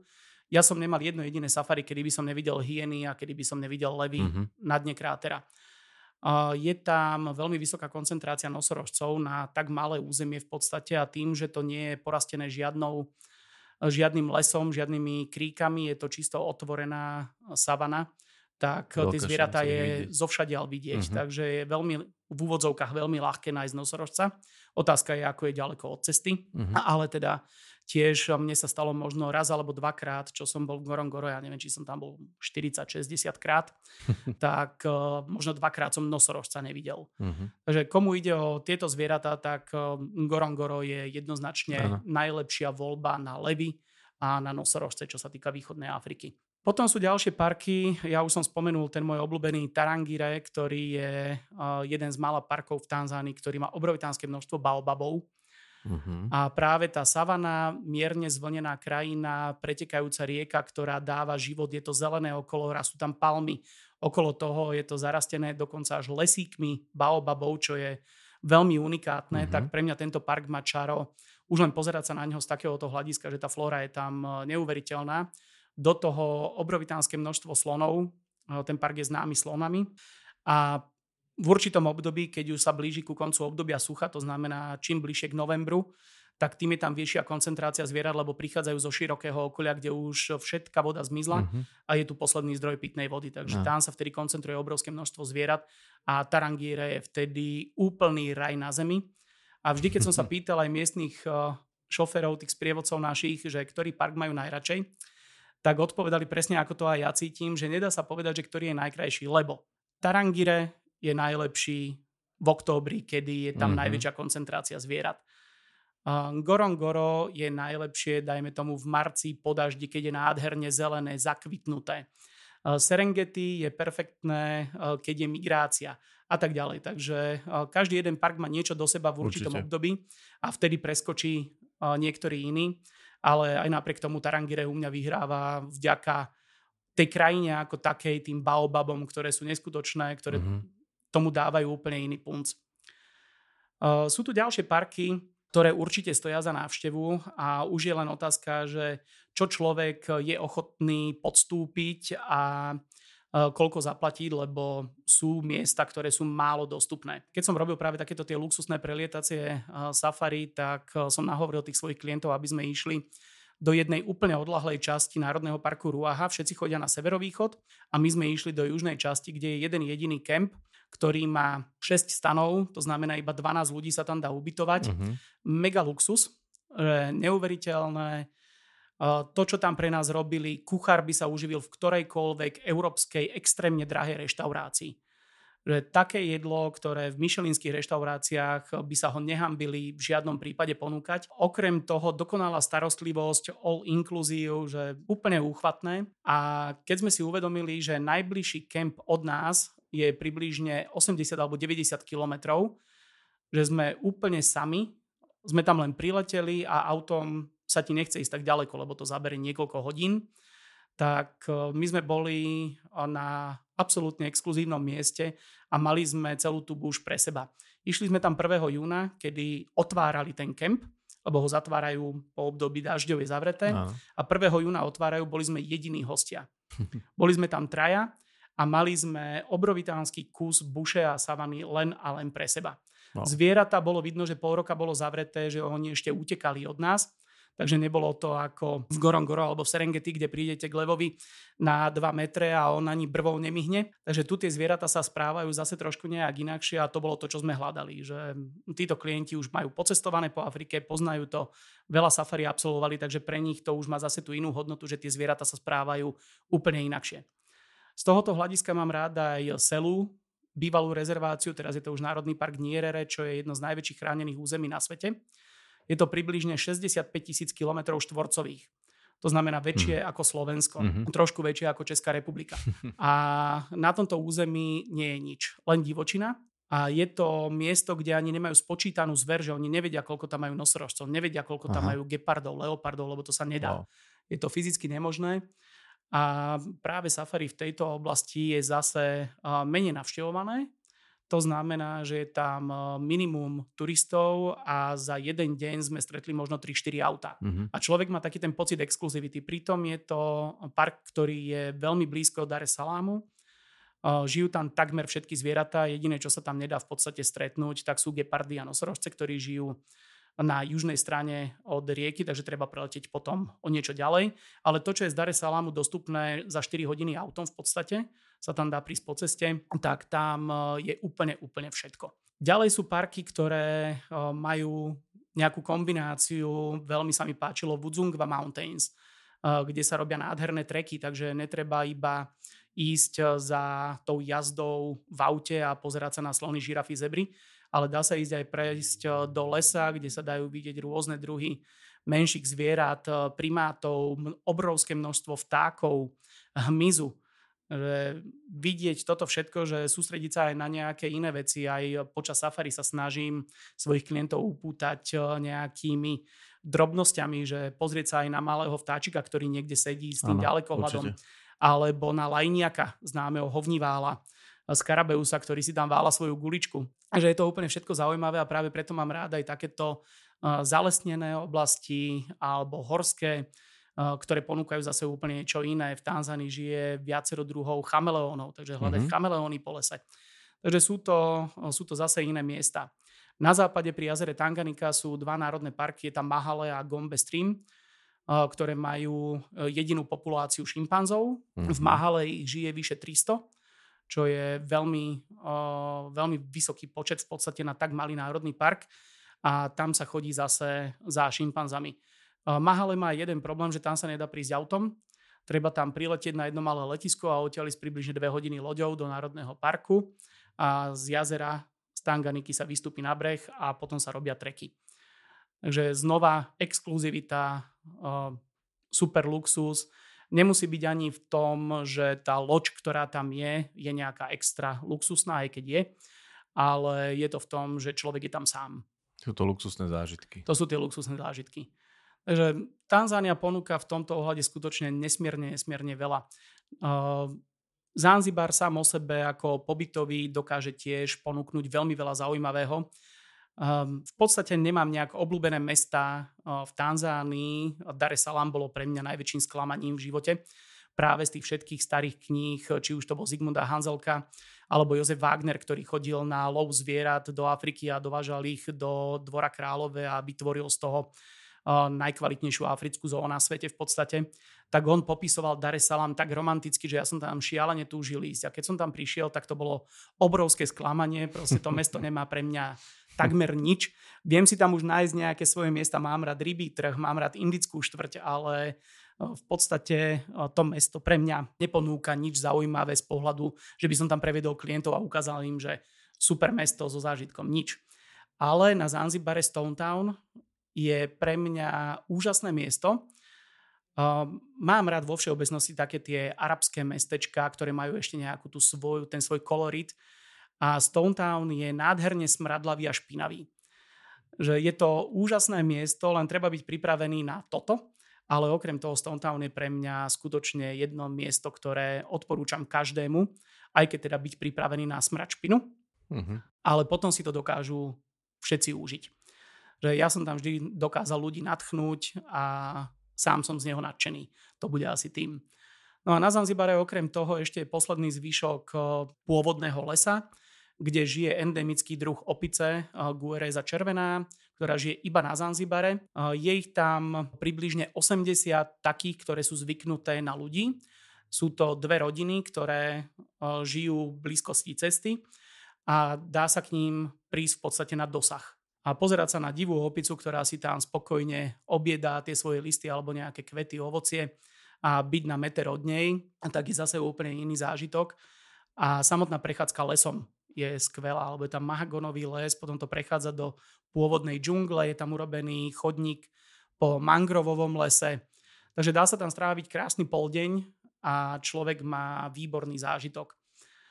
Ostrov je známy ako ostrov Korenia, kedysi hlavným zdrojom príjmov, kvôli tomu ho aj Briti obsadili, v podstate boli klinčeky a iné koreniny, ktoré sa vyvážali. Potom to prebrali Moluky mm-hmm. v juhovýchodnej Ázii ale Zanzibar bol jedným z najdôležitejších centier pestovania klinčekov. Teraz sú tými klinčekmi turisti. a žije z turizmu, ale majú tam stále ešte tieto farmy, ktoré nie sú nejaké úhladné, nejaké krásne, žiadne lajny, ale prechádzate sa po nejakom lesíku, alebo ako to povedať, pod kokosovými palmami, rôznymi stromami, kríkami a všetky tie stromy a kríky sú niečo a dozvedieť sa, ako vyzerá ilang ilang, ako rastie kurkuma, ako rastie Aha. zázvor, ani to nevieme a zázvor nám tu rastie. Ale nevieme, ako vyzerá, nevieme, ako rastie. Uh, vidieť, ako vyzerá škoricovník, ako vyzerá vanilka, že toto všetko, aj keď to poznajú ľudia aj z iných krajín, ale tuto má taký nejaký iný punc. Uh-huh. Ďalej Zanzibar ponúka úžasné šnorchlovanie, potápanie. Je v Indickom oceáne, okolo je vlnolám uh, s korálov v podstate celý ostrov je korálový, tento hlavný Unguja. A sú tam miesta, ktoré sú skutočne pekné, aj keď ako všade na svete korál vo všeobecnosti hynie, že je tam veľa miest, ktoré sú už poškodené, ale stále sa tam dajú nájsť miesta, ktoré stoja ešte za návštevu a či už pre potápačov alebo pre šnorchlistov sa tam dajú nájsť krásne miesta, ktoré, ktoré sú úplne unikátne. Takže Zanzibar mám aj kvôli tomuto rád. Skôr, než nám povieš ešte o čerešničke na torte, teda o Kilimanjare, ešte mi skús dať, chcem ťa trošku zaskočiť, čo viem, že sa mi asi nepodarí, ale skús vymenovať zvieratá, alebo aspoň tie najhlavnejšie zvieratá, ktoré má šancu človek eh, v Tanzánii vidieť. V podstate okrem tigrov a medveďov je to všetko. Ak si sa z toho vykrutil. Ale každý ide hľadať veľkú, veľkú peťku, peťku áno. čo je asi najslavnejšia skupina zvierat.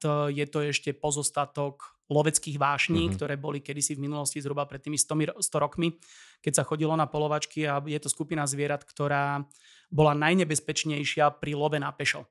Potom, keď už sa chodilo z auta, tak už to stratilo celkovo ten nejaký zmysel, ale odvtedy sa traduje táto veľká peťka a preto do toho spadá slon, nosorožec, bivol, lev a leopard, lebo k týmto zvieratám sa trebalo priblížiť na krátku vzdialenosť a boli agresívne, preto do tejto skupiny nepatrí nosorožec tuponosí, ten, ten známy biely, lebo ten je pokojný, ale patrí tam práve ten, ktorému sa hovorí čierny, dvojrohý, a ten je popudlivejší, agresívnejší a ten často útočil na lovcov, takže mhm. preto mm-hmm. je tam tento a ten žije práve aj v Gorongoro.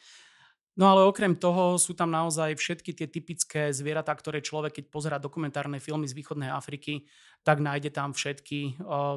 Nemáme problém stretnúť žirafy, nemáme problém stretnúť pakone, rôzne druhy antilop, gepardy, šeliem, je tam tiež veľmi veľa vo všeobecnosti, tieto parky sú ešte stále veľmi dobre zazverené. A aj keď, ako som už spomínal, že tie zvieratá sa opakujú, že tie parky sú v podstate na 80% totožné, že všetky tie zvieratá sa vyskytujú vo všetkých, ale niektoré majú niečo naviac. Napríklad v Serengeti je veľká šanca vidieť aj psa hienovitého, je tam veľká šanca vidieť nosorožca, asi je tam najväčšia šanca vidieť leoparda. Ak leopard, tak odporúčam eh, Serengeti. Eh, zebry, tie migrujú spolu s pakoňmi alebo aj nemigrujú a ostávajú, rovnako ako aj pakone ostávajú aj v Serengeti, že nerobia všetky to kolečko, ale sú aj rezidenčné. Takže sú tam eh, tieto všetky zvieratá, deti hlavne hľadajú opice, Takže je niekoľko druhov opic, ktoré, ktoré žijú v Tanzánii a dajú sa vidieť aj počas týchto najtypickejších safari. Tam sú väčšinou paviany a mačiaky, uh-huh. takže tie sa objavujú v týchto najznámejších parkoch. Potom v tých horských, tak tam už sú guerezy, nádherné čierno-biele opice, guereza pláštiková alebo angolská. Takže je tam toho nesmierne veľa. Vo všeobecnosti Tanzania má asi 680 druhov vtákov. Uh-huh. Takže tí, ktorí majú radi vtáctvo, nejakí ornitológovia, alebo ktorých wow. toto zaujíma, tak tu si prídu na svoje, lebo je to neuveriteľné množstvo druhov, ktoré sa tam dokáže objaviť. A stále sa objavujú nové a nové druhy, uh-huh. čo je tiež veľmi zaujímavé. Nedávno, bolo to zhruba nejakom roku 2010 alebo 2011, objavili nový druh opice. Uh-huh. A nie malej, normálna, normálna opica, takže ešte stále, stále sú je takéto možnosti, ešte je čo objavovať. Martine, ty si znova porozprával obrovské množstvo informácií o zvieratách, ty by si vedel rozprávať do nekonečna, v tom si nezastaviteľný.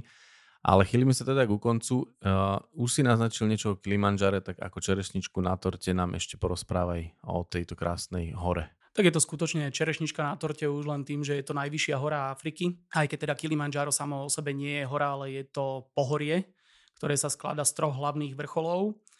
Kibo je ten najvyšší, potom je Mawenzi a Shira. Takže toto sú tri najvyššie vrcholy tejto bývalej vyhasnutej sopky, ktorá sa nachádza v rámci veľkej prekopovej prepadliny. A je to jedno z najpopulárnejších miest pre tých ľudí, ktorí chcú výjsť nejakú vysokú horu bez toho, aby potrebovali lezecké schopnosti. Na Kilimanjaro sa teda dá vyšlapať. Nadmorská výška 5895 metrov je skutočne impozantná mm-hmm. a je to teda zdolateľné pre väčšinu ľudí. Takže treba byť eh, pripravený, že predsa len je to takmer 6 kilometrová výška nadmorská na rovníku a je to kopec, ktorý potrebuje nejaký určitý stupeň zdatnosti.